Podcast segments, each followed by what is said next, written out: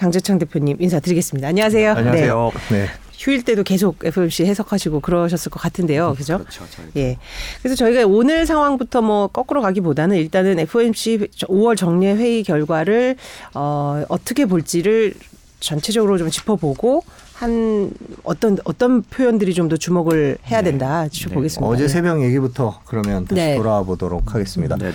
일단 FOMC 총평을 하신다면 어떻게 음. 하실 수 있을까요? 지금까지 연준이 계속 먼저 연준 이사들이 나와서 뭐 어느 정도 그 강도를 더 크게 제시하면서 그렇죠. 구두로. 뭐 제임스 블러드나 이런 사람들이 75bp는 뭐 일반적인 것처럼 얘기를 해왔다가 음.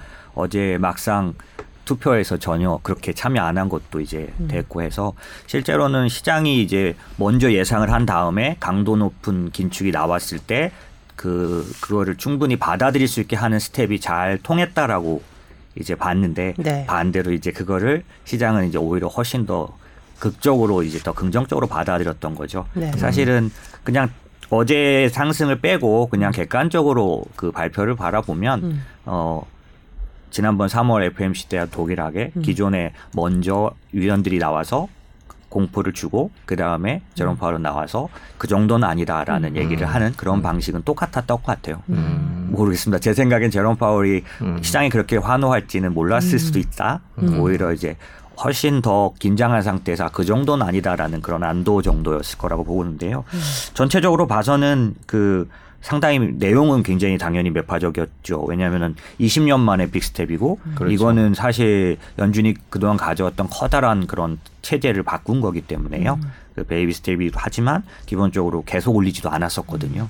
그러니 이건 굉장히 충격이 있고 QT도 사실 말로만 있었는데 공식적인 발표를 했고 이런 것들은 사실 내용적으로는 놀랄만한 내용이었는데 이제 그 부분에 대해서 상당히 많은 준비를 한 큐- 연준 입장에서는 그런 모습들을 볼 수 있었습니다. 그래서 상당히 배려한 모습들을 많이 봤죠. 왜냐하면 QT 같은 경우는 저도 2017년, 18년, 19년도에 이제 18년도까지 있었던 큐티를 제가 경험했는데 그때는 정말 우왕좌왕이 있었어요.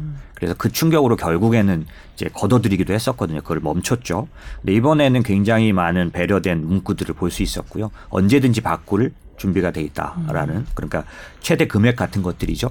예, 그리고 그 다음에 국채 발행량 같은 것들을 미리 예고해 줌으로 해서 이제 큐티를 하면은 이제 금리가 올라갈 수 있는 거에 대해서 충분히 이제 발 배려하고 있다는 것도 보여줬기 때문에 네. 저가 보기에는 굉장히 좀 잘 준비된, 준비된, 예, 그런 예. 발표였어요. 일단 저희 시청자들을 위해서 대해서, 예. QT가 뭔지에 대해서 좀 일단 설명해 주시고 가는 게 어떨까 네. 그럴까요? 저는 사실 어제 보면서 네. 그거를 중점으로 좀 봤는데요. 네. QT라는 거는 이제 그 quantitative tightening의 약자라서 QT인데 네. 이건 저희가 양적 완화라는 거에 반대 작용이죠. 네. 그래서 어, 양적 완화를 할 때 돈을 풀고 금리를 내리는데 돈을 푼다는 행동이 뭐냐면 연준이 그 바- 발행한 그런 그 화폐를 시장에다가 직접 집어넣어 주기 위해서 시장에 있는 채권을 사갖고 오거든요. 네. 그러면 연준의 창고에는 채권이 쌓이고 네. 시장에는 돈이 들어가게 되죠. 음. 그러면 QT는 뭐냐면 양적 축소는 뭐냐면 이거에 반대로 음. 이제 시- 시장에 들어가 있던 돈을 가져오기 위해서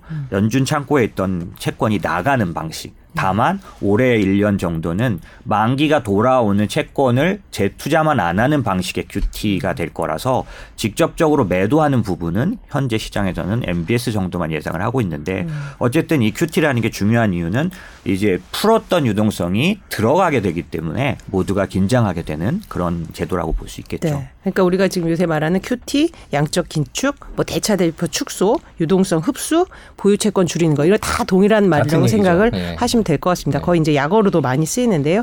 한번 짚어봤고요. 어 그러면 결국은 지금 말씀하신 어떤 그 구두 써 구두로 인한 공포 조장 또 파월은 달래고 시장은 그에 대해서 비둘기로 오히려 해석하는 그런 예, 예. 내용은 충분히 매파적임에도 예, 예. 그래서 안도를 했는데요. 사실 그러면 그 이후에 이- 발행한 세- 저 이벤트는 국제금리 급등 밖에 없는데 예. 하루에 시장이 이렇게 큰 폭으로 달리 반응하는 거는 어떻게 대표님은 어떻게 보셨어요?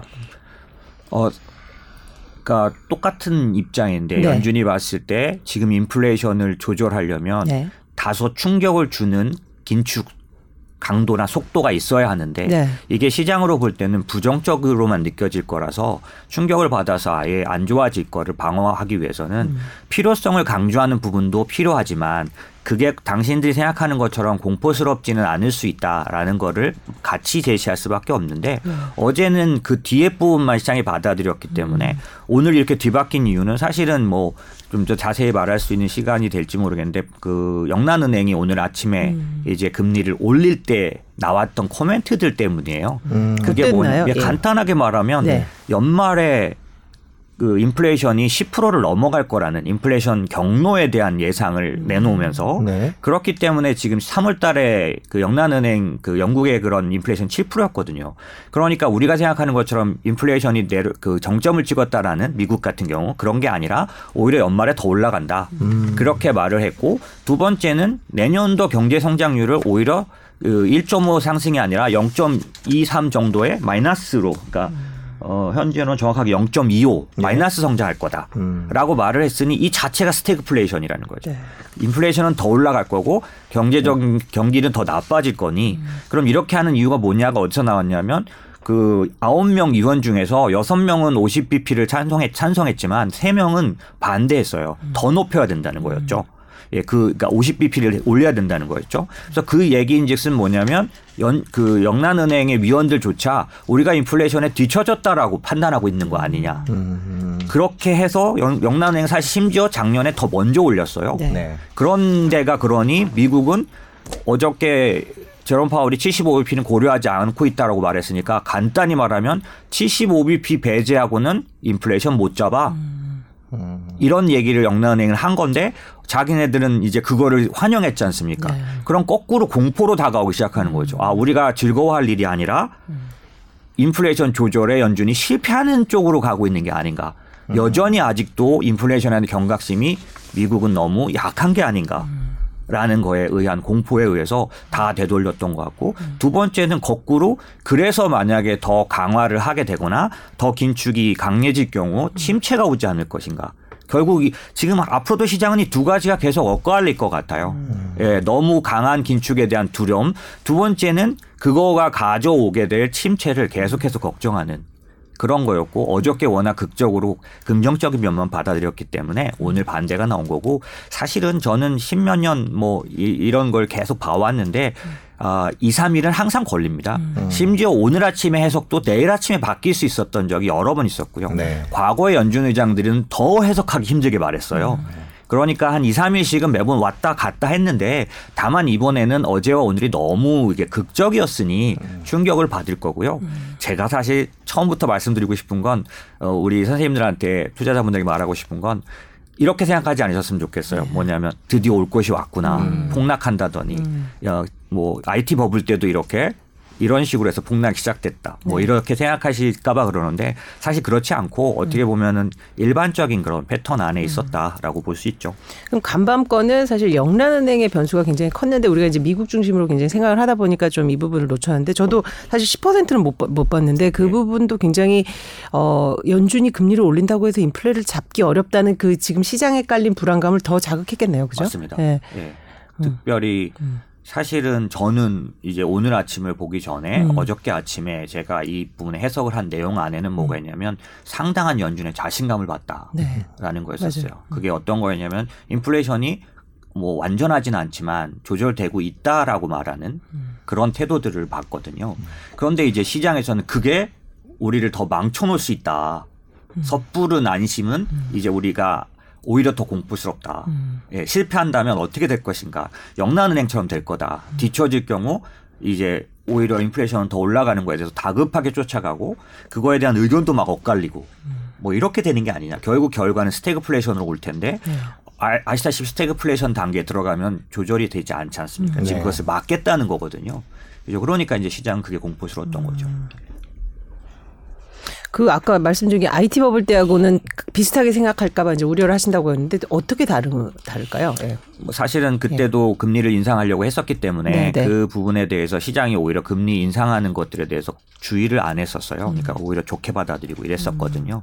근데 이제 지금은 사실 그 어 그때 과거하고 제가 완전히 다르다라고 말하는 게 뭐냐면 일반적으로 저희 투자자분들은 뉴스로만 경제를 판단하시니까요. 네. 실제로는 전문가라고 하면 경제 그 체력 같은 펀더멘탈 같은 걸 보게 돼 있지 않습니까? 이제 그렇게 봤을 때 미국 경제는 훨- 정말 건전한 상태입니다. 그러니까 우리 전체 투자자들이 항상 아 좋다 좋다 가다가 무너졌어 네. 폭락이 왔어 이렇게 생각을 하고 계시지만 그때도 실제 체력에 대한 얘기가 아니라 어떤 그런 해석에 대한 문제였다면 지금은 실제 체력을 보는 챙겨보는 저희 입장에서는 여러 가지가 아직 침체를 말하고 있지 않아요. 뭐 가장 큰 것들이 이제 저희 어, 세 가지 정도가 침체하고 가장 관련돼서 네. 나오는데 뭐 그 중에서 뭐 장단기 금리 차라고 보실지 모르겠지만 그것보다는 경기 선행 지수라든지 네. 이런 것들이 굉장히 중요해서 그다음에 실업률이라든지 이게 이제 가장 큰 지표 중에 하나인데 이런 것들이 현재 건전한 상태고 최근에 이런 와중에서도 미국 같은 경우는 전 세계 어디보다도 경제 펀더멘털은 좋은 걸로. 예를 들면 뭐 소비가 살아 있거나 이런 부분들이 충분했기 때문에 어 그렇게 너무너무 공포스럽게 생각하실 건 없고 다만 저 같은 사람들에게 가진 경계감이 있으세요. 그게 뭐냐면 인플레이션이 자꾸 왜 일시적이라고 하냐, 혹은 조절될 것처럼 말하냐, 너는 그런 걸 다시는 분들이 계시죠. 네. 당연히 당연한 우려감입니다. 그래서 지금 인플레이션에 대한 아주 약 어, 뭐라 그럴까 과수한 평가는 별로 좋지는 않죠. 왜냐하면 어, 영란은행이 한 것처럼 이, 이 인플- 인플레이션은 과거 어느 때보다 하고 다르게 뭐가 있냐면 저는 그 시장을 보면서 변곡점이 이렇게 안 나오는 건 처음 봤습니다. 이런 식으로 과격하게 하락으로 반영을 하면서도 항상 이제 다 반영됐다. 시장은 늘 그랬거든요. 네. 예, 전쟁도 사실은 어느 정도 지나고 나면 다 반영돼서 이제는 더 이상 요인이 되지 못했는데 이건 벌써 몇 달째 계속 변곡점이 미뤄지고 있어요. 근데 이거를 전문가가 틀렸다라고 하시는 그런 부분보다는 이 성격이 좀 그렇다. 왜냐하면 사실은 전쟁이 터졌는데 짧을 줄 알았는데 길어졌고 그 길어지면서 4월 달에 우크라이나에 파종이 미뤄졌고 또 이게 더 길어지면 8월 달을 놓치면 걷어들이지 못하기 때문에 그건 바로 그냥 곡물가 상승. 그러니까 지금은 지금은 에너지 인플레이션이 주요한데 가을 넘어가면 곡물가에 관련된 인플레이션이 또 다시 때리게 돼 있고 또 우리가 예상치 못했던 중국의 셧다운.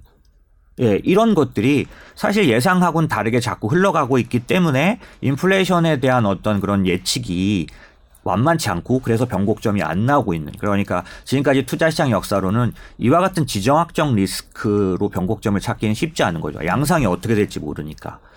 그래서 저는 오히려 파월 발언을 보면서 약간 좀 앞뒤가 안 맞다는 생각도 한 부분이 지금 말씀하신 딱 두 가지를 거론했잖아요. 중국의 봉쇄, 우크라이나 전쟁 장기화. 네. 그럼에도 어 굉장히 연착륙에 대한 자신감, 네. 그 경기의 그 어떤 침체로 올지 않을 거에 대한 확신, 거의 그런 발언을 했단 말이에요 이번에는. 네, 네. 그, 그 근거로 세, 세울 만큼 미국 지표가 지금 선행 지표 아까 실업률 이런 것들은 네. 탄탄한가요? 어떻게 보면? 어, 저도 하나의 의견 아니겠습니까? 네, 네. 그러니까 그렇죠. 제가 단정적으로 말하거나 네. 이런 거에 대해서 용서하시고요. 그러니까 의견이니까 네. 어, 지금 미국의 인플레이션은 유럽이나 영란은행 인플레이션과 조금 차이가 있습니다. 어떤 면이 있냐면 미국의 인플레이션 지금 8.5 CPI는 거기에 근데 코어가 되면은 6.5 정도 됩니다. 코어는 우리가 왜 중요하게 핵심 인플레이션이죠. 이거 왜 중요하게 생각하는지는 아시잖아요. 지금 인플레이션이 에너지 인플레이션이기 때문에 에너지와 식품을 뺀 게 코어니까 이제 그런 걸 중요하게 진짜 인플레이션은 만약에 에너지가 해결된다면 이제 없어지는 거 아니냐라고 해서 핵심 인플레이션을 따지는 거거든요. 이건 정확하게 맞는데 유럽과 미국의 다른 점이 뭐냐면 이 코어를 이 봤을 때 에너지와 식품을 빼고도 그거를 빼고도 미국은 6.5인데 영국은 3.5입니다. 그러니까 미, 유로존은. 네. 그러면은 똑같이 7.5, 8.5인 상황에서 이 식품과 에너지를 뺀 차이가 너무 큰 거죠. 미국은 식품과 에너지를 빼고도 너무 높아요. 네. 6.5라는 네. 거죠. 이 얘기인즉슨 뭐냐면 에너지 물가가 끝나고도 뭔가 다른 게 남아 있을 수 있지 않느냐. 네. 그게 시장에서는 어떤 예측이냐면 두 가지일 것 같습니다. 첫 번째 끈끈하다라고 말하는 임금 인플레이션. 임금, 예. 네. 두 번째 주거비. 지금 현재 주택 가격이 올라가서 올라간 그 주거비 인플레이션은 왜 그렇게 하냐면 시차가 거의 뭐 6개월에서 8개월 넘어가기 때문에 길기 때문에 이제부터 오를 수도 있다. 앞에서 오른 주택 가격이 다만 모기지 금리가 올라서 조절될 거라고 지금 말은 하고 있지만 그런 차이라고 보지만 저는 하나 더 있다고 보는데요. 그게 뭐냐면 연준이 너무 많이 발행했던 돈에 의한 과잉 유동성 부분이 실제로 미국은 좀 과단 아주 심한 편이다. 그러면 어, 그건 저희를 어떻게 알고 있냐면 금융위기 때 똑같이 연준이 4조 정도를 발행했어요. 근데 그때는 인플레이션이 안 나타났거든요. 예. 다만 지금처럼 에너지 이런 문제가 없었으니까 이해를 하실 수도 있는데 문제는 뭐냐면 이번에 인플레이션은 에너지 관련된 걸 빼고도 미국이 독특한 이유는 에너지와 농산물에 있어서 어 독립 국가입니다. 무슨 얘기냐면 수출 국가예요. 그렇죠. 유럽보다 자기가는. 훨씬 더 이 에너지 위- 이 리- 인플레이션이나 곡물가 인플레이션의 대응력이 강합니다. 그렇기 때문에 실제로는 어, 지금 유럽보다 훨씬 더 낮아야 되는데 그렇죠. 코어가 훨씬 더 높거든요. 그럼 여기에는 잉여 유동성이라는 문제가 있다라고 저는 보는 쪽이고요. 이 잉여 유동성은 다른 어떤 인플레이션처럼 외부적인 요인으로 하기보다는 연준이 조절할 수 있는 영역에 들어갑니다. 그 조절할 수 있는 영역이 뭐냐면 사람들의 어떤 마음을 바꿔놓는 걸로 인해서 이 유동성이 이제 잉여가 되지 않도록 해결하는 문제인데 그거는 지금까지는 연준 같은 경우는 RRP라 그래서 역RP라고 하는데 그런 걸로 시장에 머물러 있기는 했지만 부작용이 안 나오게 하는 효과를 많이 가져갔지만 지금은 터진 거죠. 사실 이게 어떤 문제가 있냐면 바이든이 이제 인적 인프라, 물적 인프라 중에 물적 인프라 통과시켰는데 인적 인프라를 못 통과시켰어요.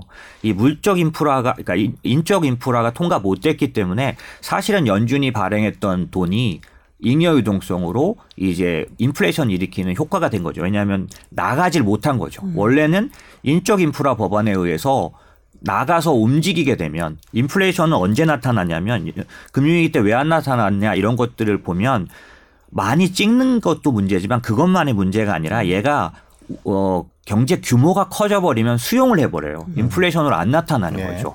예를 들면 뭐 양이 많아도 사줄 때가 많으면 괜찮지 않습니까? 소화되지 않습니까? 그렇죠. 그런 것처럼. 근데 인프라 법안이 통과가 안 되면서 이 돈이 그냥 안에서 유동성 그- 그 부작용을 일으키기 시작했고 이게 사실은 저희들이 볼 때는 더 심각한 인플레이션 위기죠. 이게 왜 위기라고 생각하냐면 너무 이상한 말이라고 생각하지 마시고요. 사실 저는 과거부터 경제나 이런 쪽을 일, 일하면서 어떤 걸 경험했냐면 사람의 심리가 매우 중요하다. 그래서 그 기대 인플레이션이라는 거 아시죠? 네. BI라고 말하는 기대 인플레이션이 만약에 계속해서 떨어지지 않으면요, 진짜 인플레이션이 와요. 장단기 금리 차가 왜 중요하냐면 장단기 금리 차가 역전되면요 모든 경제 주체들이 침체를 준비합니다. 네. 이게 자기 충족적 예언이라고 하는 로버트 머튼이라는 사람이 내놓은 이론이에요. 예언을 했는데 그게 현재도 영향을 주는 거예요. 금- 금융시장에는 그게 굉장히 큽니다. 그래서 요번에 그 양적 축소를 연준이 빨리 꺼내든 이유가 양적 축소를 하면 강제로라도 금리가 올라갑니다. 장기물 금리가. 그러면 장기물 금리가 강제로 올라가서 단기물 금리와 사이를 벌리게 돼 있는 거죠. 네네. 예, 예. 그래서 침체를 막기 위한. 맞습니다. 그런 것처럼 지금 연준은 기본적으로 BI를 낮추는 거에 굉장히 혈안이 돼 있는데 중요합니다. 이건 왜냐하면 일시적인 요인이 끝나고 나서도 인플레이션이 우리를 괴롭히지 않으려면 모든 구성원들이 인플레이션이 해결되는구나라고 믿는 게 필요하죠. 이건 어떻게 할 수 있냐면 지금 미국의 소비자 태도 지수를 조사하면 극단적인 차이가 나오는데 미시건 소비자 태도 지수와 그 다음에 그 어, 컨퍼런스 보드 소비자 지수가 너무 차이가 나요. 어떻게요? 미시건 인플레 그 어, 소비자 태도 지수는 매우 떨어졌는데 컨퍼런스 보드 거는 여전히 유지되고 있습니다. 소비자 태도가 나쁘지 않은 거죠. 왜 그러냐? 컨퍼런스 보드의 소비자 태도 지수는 고용을 중요시합니다. 음. 미시건은 소비 이- 실제로 예, 소- 사람들의 심리, 의지. 소비 심리입니다. 그러니까 미국은 소비 심리는 지금 뚝 떨어져 있다라는 걸 알 수가 있고요. 이런 것들이 연준이 BI를 낮추는데 사용하는 도구들이죠. 어저께 연, 제롬 파월의 발표는 그 부분이 통하고 있다라고 자신하는 것 같았어요. 음. 왜냐하면 시장은 지금 뭘 보고 있냐면 사실 앞으로도 이게 중요한데 니네가 잘 하고 있다면 니네가 그 긴축을 강하게 해서 효과가 있었다면 BI는 떨어지게 돼 있지 않느냐. 음. 그런데 BI가 떨어지지 않고 않고 있어요. 음. 10년물이 중요한데 10년 BI가 3.0에 가까웠다가 그냥 2.8 정도로 떨어진 정도고요. 다만 연준이 뭘 보냐면 이 BI가 치솟지 않는 거죠. 음. 잉여 유동성이 만약에 사태를 일으켜버리면 BI가 움직이기 시작합니다. 그런데 그거를 잘 조절하고 있다라고 보는 거죠. 기본적으로는 연준의 의사는 좀 그런 편이라고 저는 보는 거고요. 그래서 어저께 자신감은 아 우리의 생각 안에 있다. 음, 통제 범위 가능한 애 있다. 그렇게 본 거라고 저는 생각합니다. 그럼 기대 인플레이션이 실질 인- 인플레이션으로 영향을 미치는 경로는 어떤가요? 저도 굉장히 흥미로운데. 음. 사실상 네. 그 우리가 보통 이제 공식을 보통 말할 때 네. 이제 명목 금리란 거 안에는 뭐가 있냐면은 이그 실제로 기대 인플레이션 음. 관련된 그 부분이 이제 인, 그러니까 물가에서 기대 인플레이션을 빼면은 그게 네. 실질 금리고 요 두 개를 더하면 명목 금리지 않습니까? 네, 네. 그러니까 물가 부분이 있고 기대 인플레이션 부분이 있으니 실제로는 이 기대 인플레이션 관련해서 만약에 이게 높아진다면은 음. 명목 금리도 당연히 올라갈 수 있는 부분이 있지만 인플레이션에 의해서 올라가는 거고요. 음. 이게 적어질 경우에는 아, 반대군요. 이게, 이게 적어질 경우에는 그러니까 기대 인플레이션이 움직이는 거에 의해서 이 명목 금리가 움직이는 걸 볼 수 있기 때문에 사람들이 만약에 인플레이션이 장기적이라고 안 생각하게 될 경우에는 인- 어, 명목 금리 자체가 낮아질 수 있는 부분이 있기 때문에 우리 같은 경우는 어떻게 보시냐면 여러분들이 좀 약간 시차를 두고 보셔야 되는 게 사실 그 장단기 금리 차라는 그런 자기 충격적 예언이 시장을 지배하지 않기 위해서 연준이 먼저 이걸 벌려놓을 수밖에 없기 때문에 QT를 정확하게 발표했어요. 여기에 이제 이해를 돕기 위해서 말씀드리면 전 지금까지 FMC를 여러 번 봐왔는데 지난번 혹은 이번처럼 정확하게 금리를 어떻게 올리겠다고 말하는 건 처음 봤습니다. 네. 이번에도 모호하죠. 50pp를 두 번 앞으로 올릴 거라고 말하는 건 전 처음 봤어요. 지난번에도 50pp가 테이블 위에 있다든지 뭐 이런 것들을 얘기하는 그다음에 QT 특히 이제 양적 축소를 완전히 이제 발표할 거다라고 말하는 건 전 처음 봤습니다. 근데 이걸 바라는 말하는 즉시 금리가 오르기 시작해서 지금 아시다시피 장단기 금리차 역전 났던 거 아시죠? 그 이후에 다시 안 나고 있어요. 네. 그거 왜 그러냐면 장기 금리가 막 올라가서 그렇거든요. QT를 하면 양적 축소를 하면은 올라간다는 거를 채권 시장은 빨리 반영합니다. 왜냐하면 결정을 내려버렸으니까요. 발표할 거니까요. 그래서 시, 장이 빨리 움직였고 심지어 한국 국고채조차도 엄청나게 올라서 아시다시피 채권 대학살이 지난주 지지난주에 계속 있었지, 않지, 않- 네. 있었지 않습니까? 그런 것처럼 연준이 생각하는 어떤 그런 부분들은 시장에 먹히고 있는데 반해서 이 어, 시장은 그거를 확실하게 받아들이는데 시간이 걸리는 거죠. 예. 그 연준의 심리전에 대해서 좀 길게 얘기를 해봤습니다. 지금 다소 좀 어려울 수 있는 그런 내용들이었는데 간단하게 요약을 해보면 그 연준은 인플레이션을 잡을 수 있다. 그리고 그러기 위해서 우리는 이렇게 선명하게 정책을 추할 것이다. 라고 이제 소비자들의 심리를 건드리고 시장의 심리를 건드리는 식으로 계속 하고 있고 그거에 대해서 자신감을 보이고 있다. 이렇게 네. 평가를 하신다는 얘기인 거죠. 예, 그죠? 제가 보기에는 그렇게 보고 어저께까지 분명히 어저께까지는 그런 상황이었습니다. 네네네. 분명히 이제 연준이 컨트롤 할 수 있을 것 같고 연준은 그런 자신감을 내비쳤고 연준 의장이 그렇게 선명하게 예전과 달리 선명하게 얘기하는 거는 어, 연준 의장이 시장도 조금 생각하고 있구나라는 네. 생각도 들었을 거고요. 이제 그런 상황이었는데 이제 그게 하루 만에 다시 확 반전이 됐습니다. 그리고 반전이 됐던 이유는 뭐 방금 말씀해 주신 영국 얘기도 있을 거고 그 외에 다른 이유들은 또 어떤 것들이 있을까요?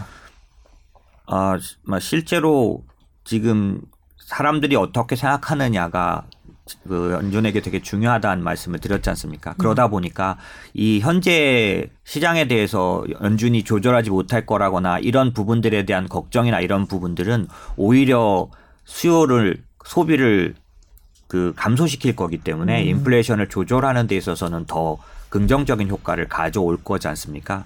그래서 기본적으로는 연준이 지금 태도를 보이는 그런 그러니까 자기네들의 뜻에 대해서 잘못 해석하거나 뭐 이런 부분들에 대해서는 크게 그렇게 관여하지 않을 큰 문제가 되지 않을 상황이기 때문에 네. 오늘 이제 아침에 영란은행이나 이런 것들 제가 예를 들어서 말씀드린 거고요. 시장에는 두 가지 심리가 계속 존재하는 거죠.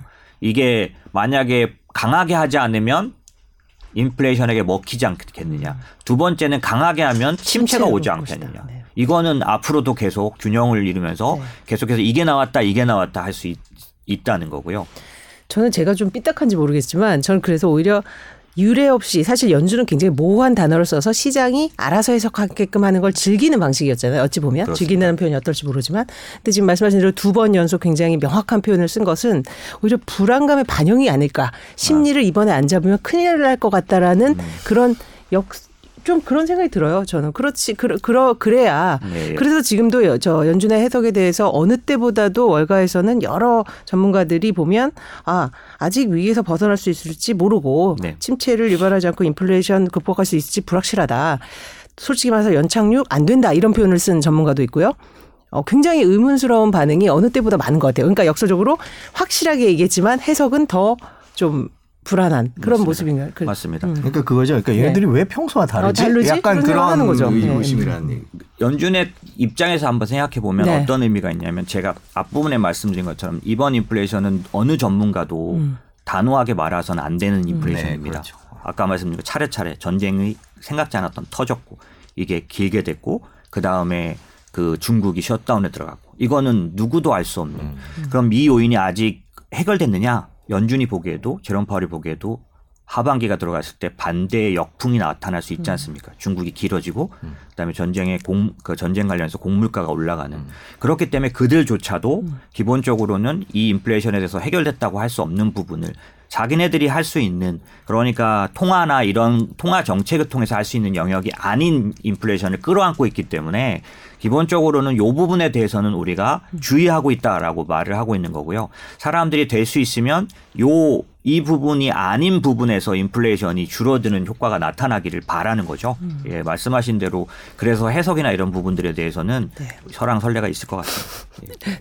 제가 좀 삐딱한 의견을 제시했지만 네. 어쨌든 이건 시장의 어떤 여러 의견 중에 하나니까 또 지금 뭐 질문드렸고요. 전쟁도 그렇고 음. 그 중국도 그렇고 이렇게 예측 이 어떻게 될 것이다라고 누구도 단언할 수 없는 불확실성이 계속 음. 이어지고 있기 때문에 이런 변동성은 불가피하지 않을까라는 생각도 드는데요. 근데 밤새 워낙 떨어져서 저희가 네. 이제 경, 미국 경제 상황에 관한 얘기는 이 정도 하고 네. 이제 저 댓글도 몇 개 있는데요. 제가 잠깐 소개시켜 드리면 음 지금이 바닥인가요라고 뉴로얄님께서 또 음. 모하누 리브스님은 바닥이 맞, 맞까지 쓰셨는데 이게 맞다는 얘기인지 맞냐고 꼭 물어보시는 건지 잘 모르겠습니다. 네, 네. 밤새 많이 떨어졌잖아요. 맞습니다. 네, 네. 진짜 많이 떨어져서 예를 들면 저희가 뭐 방금 전해드린 나스닥이 4.99% 떨어졌다고 얘기를 하지만 실질적으로 기술주 같은 경우에는 10% 넘게 떨어진 주식들도 많거든요. 그러니까 그 갖고 계신 분 입장에선 거의 지금 반토막인 기술주들도 참 많습니다. 그 이제 그러면 이제 다 떨어진 건가? 아, 뭐 기존에 파셨던 분들은 지금 다시 들어가도 되는가? 아니면 지금 물타기를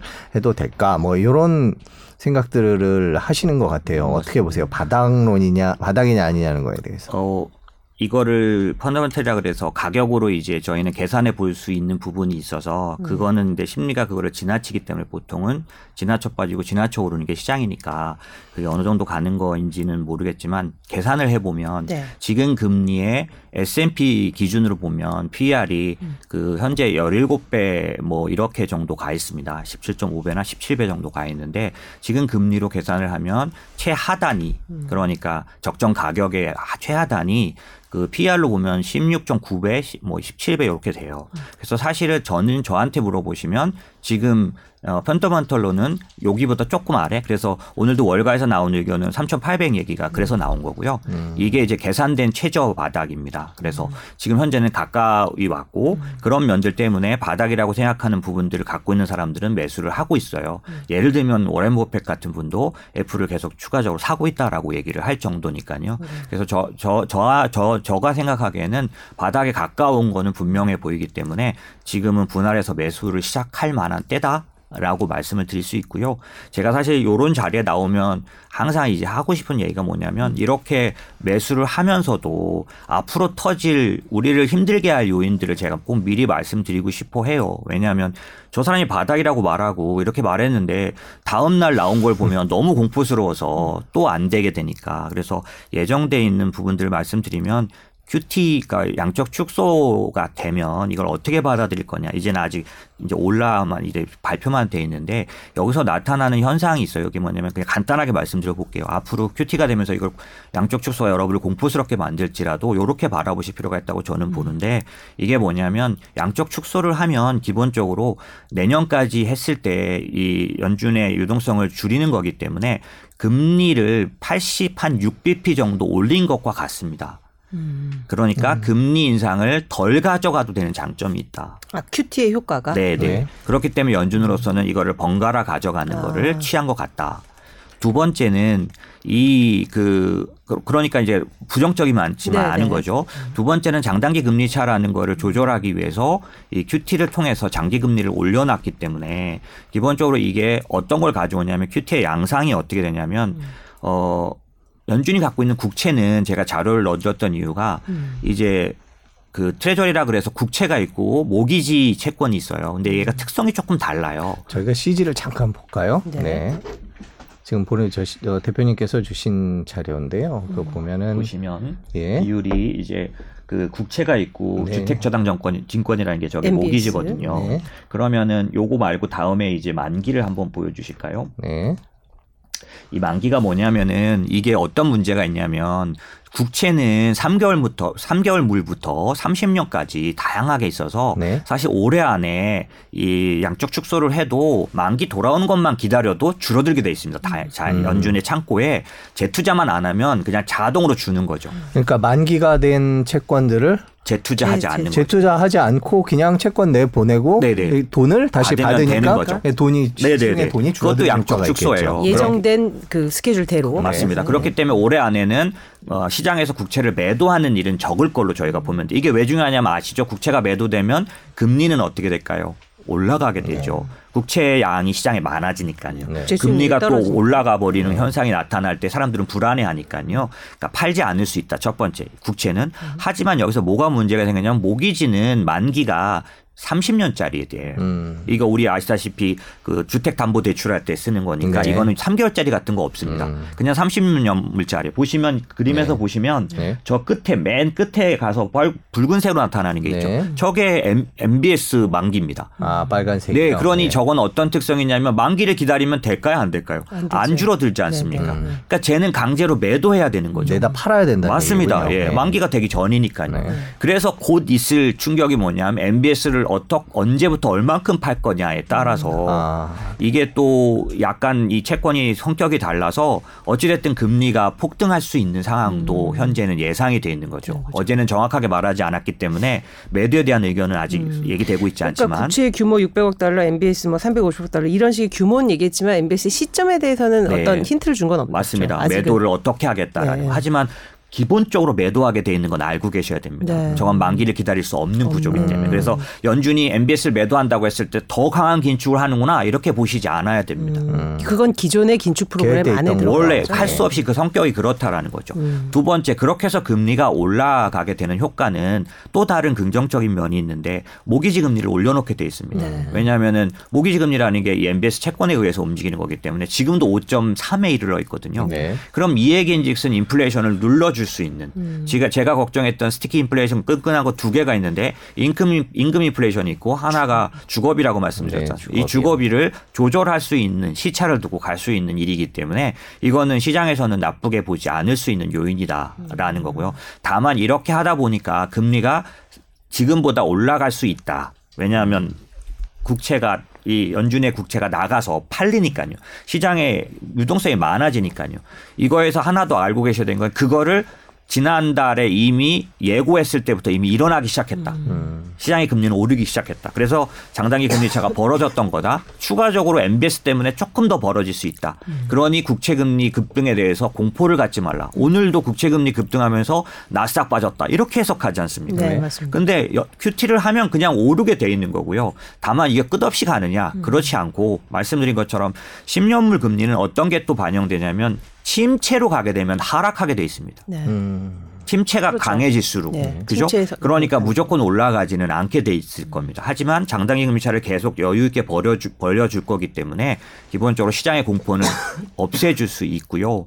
이 장단기 금리차가 그럼 벌어졌으니 너가 아무리 그래봤자 침체가 있는 거 아니야라고 말할 수 있는데 제가 오늘 자료를 사실은 그거를 보여드리고 싶은데 뭐냐면 10년 전에 장기채와 그러니까 10년물 국채와 지금 3년물 국채의 차이는 거의 500, 600 bp 벌어져 있었어요. 그럴 때 만약에 연준이 금리를 인상해도 이 2년물 금리가 아무리 올라와도 얘가 쉽게 뒤집어 그러니까 어, 역전되지 않았어요. 지금은 지금은 연준이 10년 전부터 또 계속해서 양적 완화를 했고 안 걷어들인 게 있기 때문에 10년 국채 금리를 보면 계속 내려오는 거죠. 그러니까 책 10년 국채가 계속 내려왔기 때문에 지금 뭘 감안해야 되냐면 3년물과 10년물이 원래도 가까이 있었어요.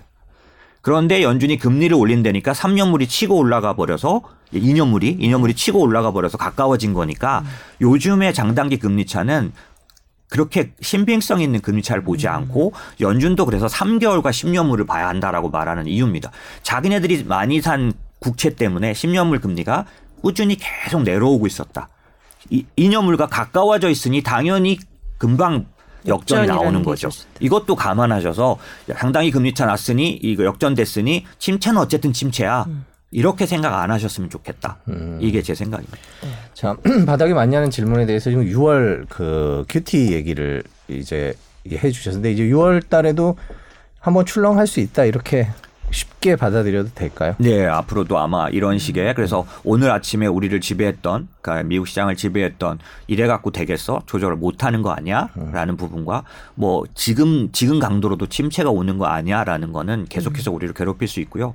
그럼 뭐가 해결을 가져오겠냐? 변곡점은 도대체 뭐에서 네. 오겠냐라고 본다면 인플레이션 데이터밖에 없는 거죠. 네. 그 인플레이션이 충분히 누가 보기에도 조절되고 있구나. 라고 볼 수 있는 거고 이거를 조금 더 시장은 잠시 뒤가 되면 BI라고 말하는 기대 인플레이션에서 자꾸 찾으려고 할 거고 기대 인플레이션은 제가 말씀드린 것처럼 잘 조절되고 있기 때문에 우려감을 현재는 갖고 있지 않아도 되는 상태이고 다만 뚝뚝 떨어질 수는 없는 상태고 그다음에 저희가 생각하는 것처럼 가변성이 있는 중국 사태가 좀 빨리 해결된다면 네. 전쟁이 좀 빨리 멈추게 된다면 8월 달에 우크라이나의 그런 그 수학에 할수 있게 된다면 인플레이션은 당연히 이 원인 자체가 그쪽에서 온 거기 때문에 숫자 자체는 틀림없이 보이게 될 거니까 기본적으로 모두가 봤을 때 아 오늘 영란은행처럼 이런 공포 10%까지 올려놓지 않는 상황이 오지 않겠습니까? 그러니까 그걸 확인하기 전까지 기간이 필요한 하지만 기간이. 시장은 항상 먼저 가니까 먼저 떨어져 놓고 보는 거죠. 최악의 공포를 다 반영하니까 항상 시장의 바닥은 먼저 나타난다. 그리고 나서 확인은 뒤에 온다. 이렇게 보셔야 할 것 같습니다. 예, 말씀해 주신 거를 또 정리해 보면 인플레이션이 생각보다 그 변수들이 너무 많아서 존재죠. 예, 예. 그런 의미에서 어떻게 보면 우크라이나 전쟁이나 이 중국의 봉쇄 같은 문제가 세계 경제에 미치는 영향은 더 커졌다 이렇게 봐야 되는 거예요. 앞으로 그게 해결되면 그만큼 시장에 긍정적인 요소로 반영될 만한 가요? 어떻게 그렇습니다. 봐야 될까요? 그렇기 예. 때문에 아시다시피 원자재 시장은 지금 자, 계속 멈칫거리고 있죠. 네. 여기서 더 살 만한 용기를 가진 사람이 없습니다. 음. 내일이라도 만약에 전쟁이 멈추면 원자재는 뭐 일단은 폭락했다 가지 않겠습니까? 음. 그런 것 때문에 아무도 용기 있게 지금 원자재를 사고 있지는 못한 거죠. 음. 그럴 만큼 그럴 만큼 이제 충분히 반영됐다라는 거는 음. 저희도 인식하고 있고요. 다만 말도 안 되는 얘기지만 충분하지 않을 수 있는 이유는 아까 말씀드린 대로 이 사안 자체가 악화될 수 있기 때문에 네. 완전 장기전이나 지난 그 어저께 오르기 전에 그 전에 빠졌을 때 무슨 얘기가 나왔냐면 유럽과 미국이 공격용 무기를 공급하겠다. 우크라이나에다가 전면전을 예, 혹시. 이런 얘기가 나왔기 때문에 시장이 굉장히 힘, 힘들어했습니다. 사실 이런 것들이 저희가 볼 때 금방 이거 이거 이제 다 반영됐어요라고 말할 수 없는 요인입니다. 예. 그래서 저희가 최근에 전문가 오셔도 그 말씀하시더라고요. 지금의 호재는 호재가 없고 악재가 해결되는 게 호재다 이렇게 표현을 하시더라고요. 음, 맞네요. 그렇잖아요. 예. 올해 하나의 뭐 호재랄 게 그냥 음. 어, 크지 않으니까요. 그래서 그런 것들이 사실 또 근데 우리가 뭐 경제 side에서 어떻게 결정할 수 있는 분야가 아니어서 더 네. 이제 불안한 것 같고. 그러면 이제 아까 잉글랜드 은행이 그렇게 조치를 취했듯이 이제 뭐 신흥국 우리나라도 이제 이제 금리 인상을 추가적으로 해야 되는 거 아니냐라는 전망도 나오고 결국 이 빚 부담이나 이런 그 비용적인 측면의 부- 그 압박은 더 커질 수밖에 없을 것 같아요. 예. 우리 한국은행은 사실 당일날 파월 발언을 비둘기적으로 굉장히 굉장히 좀 나- 낙관적으로 해석을 했더라고요. 좀 이면도 들여다보고 이래, 이래 야 될 것 같긴 한데. 음. 그런 해석도 당연히 네. 바꿀 수, 바뀔 수 있는 거니까 네. 음. 그렇게 보셔야 될 것 같고 저희는 간 어떻게 보면은 직접 국가가 아니라서 그쪽에 영향을 이제 뭐 미국이 기침하면 우리가 감기에 걸린다는 것처럼 네. 그거에 과잉 반응할 수밖에 없는 구조라서 네. 현재는 조금 유리한 구조는 아니지 네, 않습니까? 네. 저희가 수출이라든 이런 걸로 봤을 때 네. 그렇다고 보니까 사실 저희가 그 금리나 이런 것들에 영향을 주는 것들은 아무래도 좀 환율이라고 보고 네. 있고요. 그 환율이 그러면 어 현재 그거를 결정하는 건 달러 강세일 거잖아요. 네. 어저께 같은 경우에도 이제 104 갔던 게 이제 102까지 떨어져서 음. 기본적으로는 반대 모양을 가고 있는데 과거에 이제 어 역사적인 어떤 사례를 보면 지금처럼 금리 인상을 발표하면은 반드시 달러는 약세로 들어갔었거든요. 네. 그런데 지금 강세를 나타내고 있는 이 모양 자체가 굉장히 우리한테 위협이 돼 있고 이 강세 요인이 그러면 쉽게 없어지겠냐? 그렇지 음. 않을 것 같아서 이제 전문가 중에서 1,300원 얘기를 하시는 분들도 그래서 음. 얘기가 나오는 거고 근데 그 어느 때보다 요번이 좀 특이합니다. 미국이 기본적으로 이런 어려움 긴축을 하고 있는 부분도 있지만 어 일본과 유럽이 나빠져서 달러가 강세이기 때문에 이게 쉽지 않은 그 유지되고 있다고 저는 보거든요. 음. 그러니까 N 약세하고 유로 약- 유로화 약세가 추가적으로 달러의 이제 강세를 그렇죠. 가져. 여섯 개 네. 통화 중에서 유로와 N을 합하면 이제 거기에 파운드까지 하면은 80% 90%가 되니까 아마 얘네들 둘만 갖고도 한 6, 70%가 차지할 거니까요.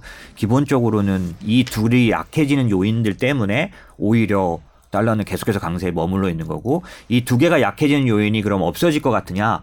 그렇지가 않은 거죠 현재는. 어느 쪽을 봐도. 그러다 보니까 이 달러 강세가 어느 정도는 유지될 수 있는 배경을 갖고 있고 다만 turning point가 어디서 나올 거냐라고 보면 현재는 미국이 실적을 발표했고 이제 경제 지표들이 나오고 있는데 그 실적 같은 경우에 그렇게 어 또 surprise 이렇게 볼 수 있는 상황은 아닙니다. 그러니까 네. 미국의 경제 fundamental이나 이런 실적 그런 성장성 같은 것들이 다소 이제 재고할 만한 상태다 보니 달러 강세를 주춤하게 할 요인은 발생을 했고요. 이, 이 상황에서 유로화와 엔화가 더 강력하게 약화될 요인이 아니라면 기본적으로 원하는 다시 이제 지금의 이제 급한 그런 약, 약화에서 이제 조금씩 자리를 잡아가지 않겠냐라는 거고 어, 제가 그냥 생각하기에는 한국은 좀 불리한 구조를 갖고 있긴 하지만 환율만 그 방향을 잡고 나면 미리 반영한 것 때문에 저희 시장 같은 경우는 좀, 어, 지금도 상당히 사실은 좀 덜 빠진 거죠. 미국의 충격이나 이런 거에 비하면은 잘 버티고 있는 이유가 뭐 미리 좀 조정한 부분 또 강력하게 조정한 부분 때문일 거라고 보여지는 거고요. 저는 이제 어, 금리 인상에 대한 의견은 제가 쉽게 드릴 의견이 아닌 것 같아요. 음. 이제 음, 그렇죠. 원래 앞에서 선제적으로 하는 건 원, 워낙 잘했다고 저는 보는 좀 과격하지만 전 그렇게 보는 편이어서 그렇죠. 사실은 좀 룸을 만들어 놓은 측면도 있고요. 그러면 사실은 지금 달러가 이 강달러 기조가 당분간 지속은 되더라도 지금 1,300억을 위협하는 수준이 아닌 네. 아니게 된다면 외국인의 어떤 매도세 이런 것도 조금 주춤할 수 있을까요? 어, 전형적으로 항상 네. 시장에서 어, 외국인들이 극단적으로는 저희는 이렇게 말해왔어요. 어, 외국인들은 사실 삼성전자를 사는 게 아니라 한국의 원화를 사고 싶다. 음. 예, 그만큼 이 환차익이 훨씬 더 중요한 그 수익률 요인이었기 때문에 그럴 정도로 이게 이제 거꾸로 강세 요인이나 이런 원화로 봤을 때 요인이 장기적인 어떤 추세적인 거라면 틀림없이 반대 행동을 이제 할 거라고 보고 최근에 삼성전자에 자꾸 외국인이 매수가 들어오는 부분들도 사실 전체적인 추세로 봤을 때 그런 거 아니냐라고 생각을 저는 하고 있고요. 이거 뭐 제가 그냥 단적으로 오늘 말했다고 그럴 수 있는 건 아니지만 어, 외국인의 행보는 환율에 의한 부분이 훨씬 더 큰 건 제가 오랫동안 봐온 모습입니다. 예, 기업 실적이나 본질보다는 한차 사실 그렇죠. 최근 외국인 매수세가 이제 미국이 금리를 빠른 속도로 올릴 거란 기대가 맞습니다. 있었지 않습니까? 사실은 예. 네. 그러니까 그 다시 인플레이션 얘기로 좀 네. 돌아가 보겠습니다. 개인적인 의견을 여쭙고 싶어서요. 저에게 댓글을 보면 어, 싸야동님께서는 미국 셰프인데 지금 물가 미쳤음 이런 어. 댓글을 남겨주셨고요. 또 어, 노아님께서는 미국 사는 사람들은 다들 인플레이션 못 잡는 거 아는데 음. 뭐 이런 얘기도 해주셨어요. 뭐 하- 물론 한국의 장바구니 물가도 미쳤다라고 말씀해주신 모하누 리브스님도 계시긴 하지만 일단 미국 얘기부터 좀 해보죠. 개인적으로 인플레이션이 언제쯤 수그러들고 언제쯤 잡혔다라는 긍정적인 사인이 나올 수 있을까요? 아니면 힘들까요? 어, 지금 모습으로서는 사실은 어 의미 있는 숫자까지는 못 내려갈 거로 봅니다. 그래서 저도 올해 말 5%대를 보고 있고요. 네. 다만 그것도 굉장히 이제 미국 시장으로 봐서는 아마 환영할 만한 일일 걸로 올해 말 보여지고 5%대는 미국 아니면 네, 미국 미국이요? 말. 그래도 예, 8에서 네, 5 정도. 예, 예. 네. 그거는 이제 오늘 영란은행 해석하면 반대인 거죠. 네, 영란은 네. 10%더 10% 올라가. 네. 조금 전에 댓글 다신 분들 다 일리는 의견이시기 음. 때문에 그런 위협을 우리가 느끼고는 있습니다. 다만 중간에 제가 말씀드린 것처럼 금융 시장이 움직일 때 이 인플레이션에 관련돼서는 보이지 않는 부분이 좀 있는데 미국 같은 경우 코어가 6.5고 영, 어, 영, 위와 3%나 차이가 나는 면에는 음. 다소 설명 설명하기 어려운 영역이 좀 있다. 그거를 저는 제가 해석한 해석을 했는데 그런 부분들이 빼고 나서 계산해 보면 이 공급망 관련된 부분들이 중국이 이게 악화되지 않고 전쟁이나 이런 부분들이 어느 정도 이제 어 해소되는 국면들이 있게 되면은 이 위에 윗단에 있는 인플레이션이 그대로 없어질 수 있는 부분이 있다라고 저는 보는 쪽이에요. 그걸 걷어내고 나면 기본적으로 미국이 위협적인 인플레이션은 에서는 벗어날 거다. 음. 다만 남아 있는 인플레이션 숫자를 꽤 높게 보는 이유는 말씀드렸던 임금 인플레이션이라든지 그 다음에 주거비 관련된 인플레이션은 미국의 생활에 관련된 부분이라서 음. 그렇게 심각하게 예. 그러니까 많이 심각한 부분이 여전히 있기 때문에 오늘도 사실 시장에 가려졌지만 고용 비용 관련된 지표들이 나왔어요. 네. 그래서 시간당 임금이 올라갔고 네. 생산성은 떨어졌고 이 얘기들이 나왔기 때문에 이건 임금 인플레이션 그러니까 소위 말하는 wage 그 price spi, spiral이라고 말하는 그거를 알려주는 거기 때문에 위협이 될 수밖에 없었던 거죠. 네. 네. 임금 부분이 되게 클 것 같아요. 사실 지금도 미국은 뭐 이제 하여 고용에 대한 어려움이 있고 임금 인상은 사실은 하방 이 경직이 심해서 다시 떨어지기는 사실 거의 불가능하지 않습니까? 그렇죠? 네. 이건 우리나라에서 나타나고 있는 현상인 것 같고요. 네. 지금 뭐 아르바이트 구하기 어렵다 이런 기사들이 이제 실질적으로 이제 임금 통계로도 이제 반영이 될 것 같고요. 그렇게 본다면 저는 약간은 더 비관적으로 보는 측면인데 그럼 결국은 변곡점은 이런 전쟁 이벤트, 중국 이벤트 이게 끝나고 그 다음에 도대체 이 경기가 어떻게 살아나는지 봐야 된다 그런 거죠. 음, 중국이나 그 전쟁에 관련된 부분을 빼고 나면 음. 시장에서 전문가들이 아 이거는 공급단 관련된 거요. 음. 이 인플레이션 성격 자체가 그랬으니 이게 해결됐다 이렇게 음. 말할 만한 근거가 있어요. 그러니까 제가 지금은 길게 설명을 못 드려서 이 코로나 쇼크 자체가 이, 이 recession의 성격이 과거 recession과 많이 다릅니다. 이거는 셧다운 쇼, 그 쇼크였죠. 음. shutdown이라는 게 가져오는 효과가 두 가지가 있는데 하나가 뭐가 있냐면 네. 못 나가니까 엄청난 상품 주문에 집착했다. 네. 두 번째는 못 나가니까 일을 못 했다라는 네. 거라서 반대로 이, 이 쇼크는 돈은 많은데 이제 어 잠깐 동안 그런 쇼크였기 때문에 이게 가져올 수 있는 게 인플레이션 자체 성격 중에 공급단 인플레이션을 아주 크게 가져오지만 반대로 생각하면 다른 면을 이렇게 보면 이 쇼크 자체가 shutdown risk니까 shutdown에 관련된 상황이 바뀌어 버리면 풀리게 돼 있는 거죠. 음. 일시적이라는 거죠. 제가 말한 일시적을 오해하지 마시고요. 네. 지금 뭐 이렇게 네. 짧게 몇 달이라는 뜻이 아니라 앞으로 인플레이션 시대가 오는 인플레이션은 아니라고 저는 보는 거죠. 예. 그러니까 전쟁이나 이런 요인들이 발생하는 게 따라서 조금 더 길어질 수는 있지만 전체적으로 보면은 앞으로 시대를 바꿔놓을 수 있는 인플레이션 시대가 오는 건 아니다. 네. 그렇게 생각을 하면 저로서는 뭐 거듭 말씀드리지만 어디가 바닥이냐라는 것보다 음. 본인의 그 포트폴리오를 장기하고 단기를 명확하게 구별해야 된다. 그래서 장기 인플레 그러니까 장기 포트폴리오 안에는 음. 1년짜리 인플레이션을 반영을 하지 않아도 되지 않겠습니까? 네. 지금 당장 전쟁이 어떻게 될지 중국이 어떻게 될지는 우리가 알 수 없지만 2년 뒤, 3년 뒤에도 계속 이러지 않다는 건 알 수 있거든요. 그렇다면 장기 포트폴리오에는 지금 충분히 할 일이 있다. 라고 저는 생각하는 거죠. 음. 예. 그러니까 장 대표님 전체적으로 보시면 뭐 그 인플레이션도 조금은 주춤하게 될 거고 어, 불안은 있지만 그리고 스태그플레이션이라는 침체에 대한 것도 크게 그렇게는 보지 않으시니까 네, 조금 더 뭐 낙관적이지 않지만 어쨌든 지금 낙, 저 비관론에 빠질 이유는 전혀 없다. 저는 전혀 그렇게 음. 생각하지 않고 어제 해석이 과도했기 때문에 제자리로 돌아온 거고 음. 시장은 여전히 확실할 수 확신할 수 있는 게 없기 때문에 당연한 모습이고 이런 이런 충격들이 기본적으로 어떤 처음에 말씀드린 것처럼 이게 어, 종말을 예고하는 거 아니야? 뭐 이런 생각은 하시지 말라는 거죠. 이게 이 성격 자체가 전쟁이랑 중국 shutdown lockdown 같은 문제들이었기 때문에 이건 이 세상에 누구도 알 수 없는 푸틴은 알수 있을라나요? 잘 모르겠지만 그런 요인이니 이걸 갖고 뭐 어떤 자꾸 속단을 하는 음. 필요는 없지 않느냐?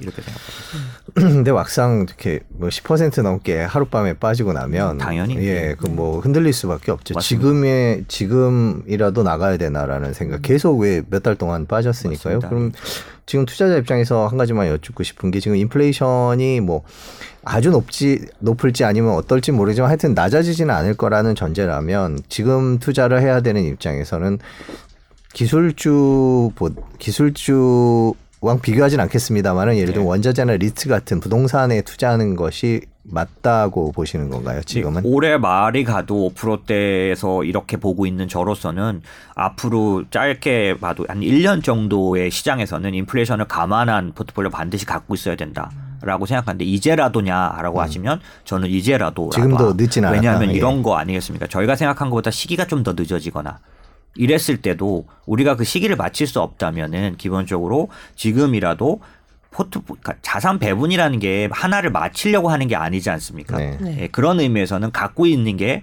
훨씬 더 할 수 있는 일들이 많다. 음. 이렇게 보는 거죠. 근데 아까 방금 말씀해 주셨던 게 전쟁이 지금이라도 끝난다면 네. 원자재 가격은 폭락할 수도 있다. 네, 네, 네, 아, 물론 이제 뭐 다시 인플레이션이 네. 진행되면 올라가겠지만 그러면 그럴 때 즈음을 노려야 되나 뭐 타이밍 안 여쭤보려고 그랬는데 네, 뭐 네, 네.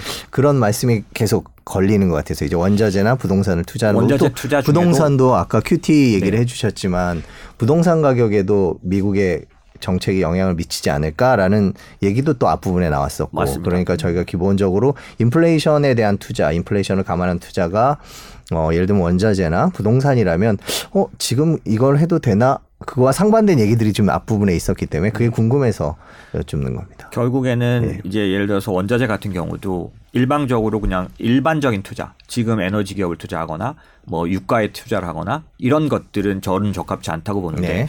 원자재 투자도 이제 지금 우리 대부분의 분들은 좀 주식 투자에만 되게 세분화돼 있으시지 이런 원자재나 그다음에 부동산 투자에는 되게 세분화돼 있지 않으신데 그 영역 안으로 들어가면 ETF라는 그런 수단을 통해서 음. 굉장히 세분화돼 있습니다. 네. 세분화는 어떤 의미냐면 어, 원자재 가격이 내려오더라도 일정 가격을 유지하면은 수익을 배당으로 받을 수 있는 상품들도 있어요. 예를 들면 유가가 60불 이상에만 머물면 7.5% 배당을 받는 그런 상품들은 유가가 폭락은 하겠지만 100불대에서 내려놓겠지만 60불 이상은 유지할 거로 보는 이유는 아시다시피 계속해서 신재생 에너지로 가지만 원유는 써야 하니까 네. 그 이게 아주 낮아지진 않을 거라고 보는 사람은 그렇게 투자할 수 있고 부동산 같은 경우에도 부동산 가격을 내려놓을 수는 있지만 전반적으로 미국 부동산을 한정해서 생각해 보면 부동산 안에 12개의 sector가 있습니다. 그 안에 좋아지는 것과 나빠지는 것이 있어요. 말씀하신 대로 주택에 관련해서는 작년까지 너무 많이 오른 게 있지만은 지금 현재 다시 이제 이게 그러니까 reopening 이게 되면서 상업용 부동산이라든지 아니면 뭐 헬스케어, 호텔 이런 쪽들은 좋아지고 있습니다. 그렇기 때문에 이 12개를 섞어서 투자하든지 아니면 지금 상황에서 위험을 대비할 수 있는 리츠만 투자하든지 이런 것들이 다 가능해요. 꼭 모기지 때문에 주택값이 떨어지고 주택 경기가 안 좋은 것만 부동산이라고 보지 마시고 전반적으로 봤을 때 이 실물 자산에 투자할 수 있는 특별히 원자재도 한 다섯 개 실물 자산만 투자한 ETF도 있어요. 그럼 그 안에서 어떤 건 올라가고 어떤 건 내려가지 않겠습니까? 그러면 뭐 방어하자고 투자하나? 그건 아니지만 언- 어떤 시로든지 간에 제가 생각지 않은 사태가 와도 내 자산을 보호하고 수익을 내는 거니까 그런 쪽의 ETF들은 조금 더 자세히 들여다보시면 예, 투자할 수 있는 것 같다 이렇게 생각할 수 있습니다. 어쨌든 뭐 올 한해는 뭐 이제 외부 변수가 커서 이제 어떻게 보면 불- 불확실성이 이제 디폴트가 된 그런 시장이 될 것 같고 맞습니다. 그러다 보니까 그 국면 국면마다 나오는 지수나 뭐 선행 지수, 물가 지수 이런 것들 잘 살피면서 뭐 국면 국면 대응을 하되 단기 장기를 좀 나눠서 예. 그 접근하는 그런 방식들 특별히 주셨습니다. 장기 자산을 자꾸 생각하셔서 음. 계속 말씀드리지만 연금도 우리한테 너무 중요한 자산이니까 지금 같은 때 연금으로 예, 계속해서 어, 캐시플로우는 그쪽을 넣는 거가 좋지 않겠냐. 연금은 적어도 10년 이상 보는 거니까. 네.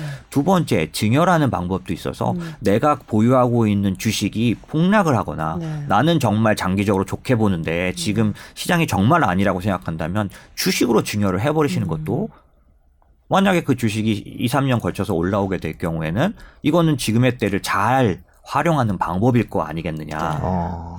저희가 조금 있다가 머스터치에서 이 증여 부분을 한번 다뤄볼 예정인데 이제 미성년자 주식 보유가 이제 굉장히 늘었잖아요. 네. 그 부분 중에는 뭐 직접 투자하는 경우도 있고 부모님들이 권유하는 경우도 있지만 또 증여도 있을 수가 있어서 예. 대기업들은 예. 항상 이렇게 금융 위기라든지 코로나라든지 이럴 때 다 증여합니다. 네. 아 가격 가치가 떨어져서 떨어져- 증여세가 자기들의 줄네. 기업 가치는 알지만 외부 사태 때문에 떨어진 거니까 음. 똑같은 생각을 가지셔야 돼요. 내가 장기적으로 장기적으로는 어떻게 될 줄 알지만 지금은 모르겠다. 네. 저보고 물어보셔도 지금 어디가 며칠이 바닥입니까? 음. 그럴 수는 전 없는 거죠. 하지만 이 요인은 아까도 말씀드린 그런 의미에선 일시적입니다. 음. 그렇기 때문에 장기 자산을 어떻게 좀 요번에 잘 해놓을까라고 보면 연금을 갖고 와야 되겠고 그다음에 내가 폭락한 이 주식 갖고 여기서도 팔까 이렇게 하지 마시고 음. 확신이 있으시다면 자식에게 주시는 것도 증여할 주식이 많았으면 좋겠어요. 예, 저, 네. 하- 몇 가지만 좀 여쭤볼게요. 네. 그 지금 마침 이제 저희가 전반적으로 경제를 살펴봤고 음. 이제 좀 디테일로 들어보면 아까 뭐 이제 부동산이 부- 리츠나 저희가 이제 미국 얘기를 했는데요. 리츠랑 그 원자재 얘기를 했는데 기술주에 대해서는 어떻게 보십니까? 얘왜 그러냐면 제가 오늘 아침에도 이제 몇 명한테 얘기를 들었는데 아 애플이 그렇게 떨어졌는데 뭐 엔비디아가 그렇게 떨어졌는데 아 지금 사고 싶다. 그런데 더 떨어질 것 같아서 못 사겠다. 언제쯤 사야 되냐? 뭐 이거 아무도 모르지만 그런 고민들을 하시더라고요. 그런 고민을 들으신다면 뭐라고 충고를 해주시겠어요? 먼저 첫 번째 왜 사야 되는지가 더 중요하다. 네. 얘가 이렇게 떨어졌지만 사고 싶은 이유가 분명하다면 시기는 분할로 해결할 수 있습니다. 예, 분할 매수하는 걸로. 왜 사냐가 중요한데 저는 추천드리고 싶은데 이유인즉슨 세상의 구조가 바뀌고 있는 거죠.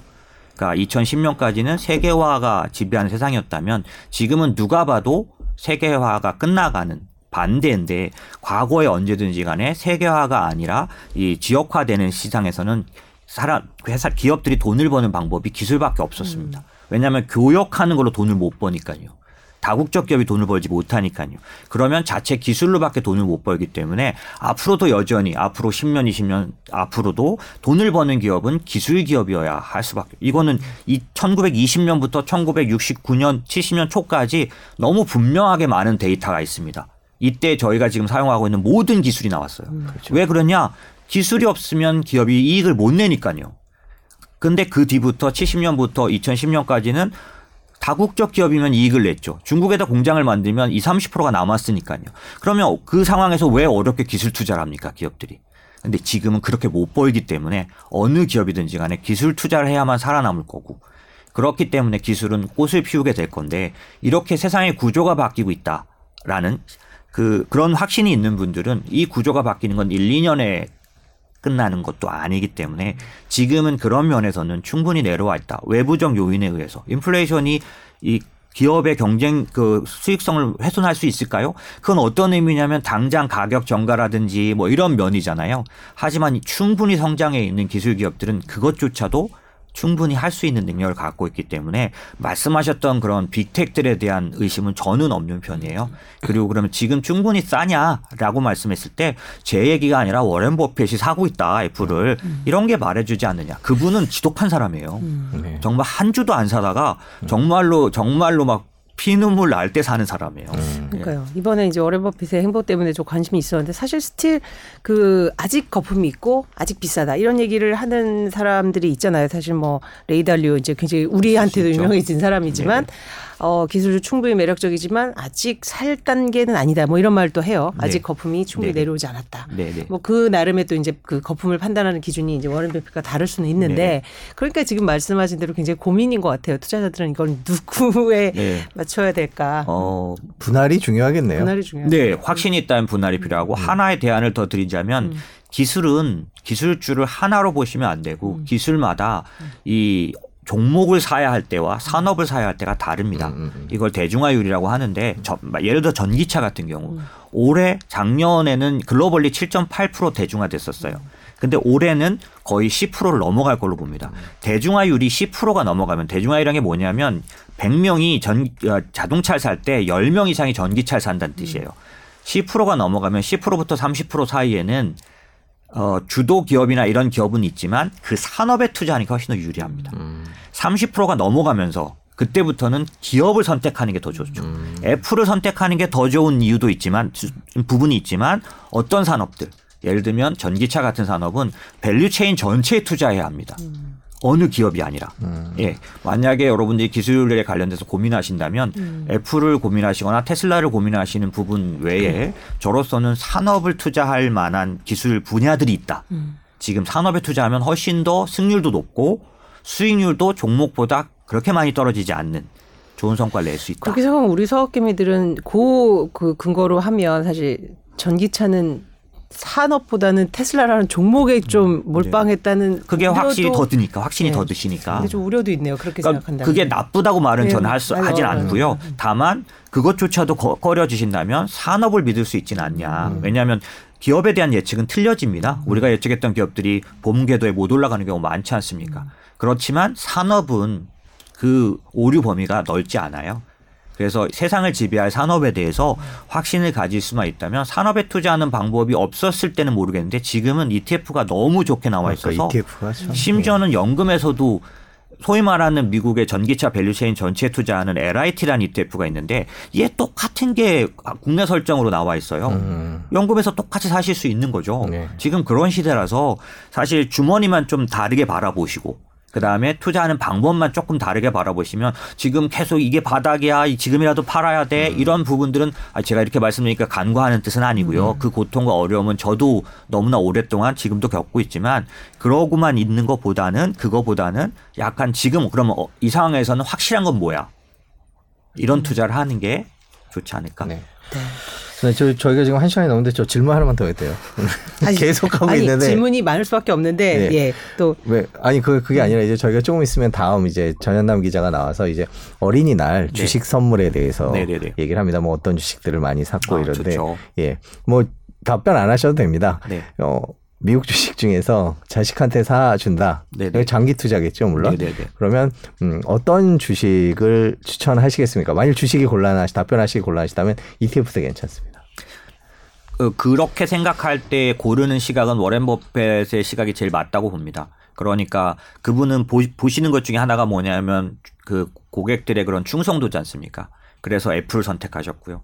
이게 지속적으로 고객의 충성도를 끌어낼 수 있는 기업을 찾는 거, 이게 영속하는, 그러니까 온고잉하는 기업을 찾는 제일 좋은 방법이니까 그렇게 봤을 때는 뭐 애플을 사주는 게 나쁘지 않다고 저는 생각을 하고 있고요. 아까 제가 말씀드린 것처럼 저는 만약에 그 자녀에게 선물하실 때 주식 하나를 택해 주시면 자녀들이 그 기업을 공부합니다.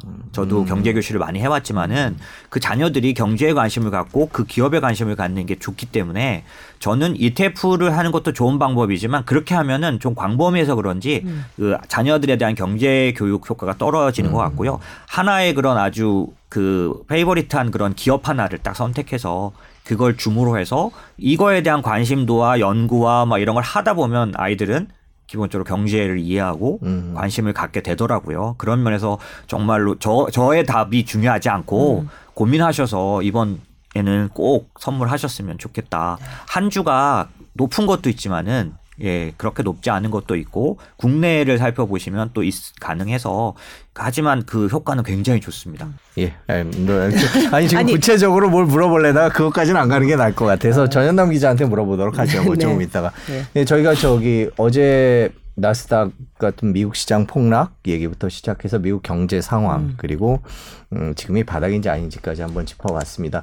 뭐 변동성이 워낙 많아질 것 같아서요. 앞으로도 또 자주 모셔야 되지 않을까 싶습니다. 오늘 시간 내주셔서 고맙습니다. 감사합니다. 네.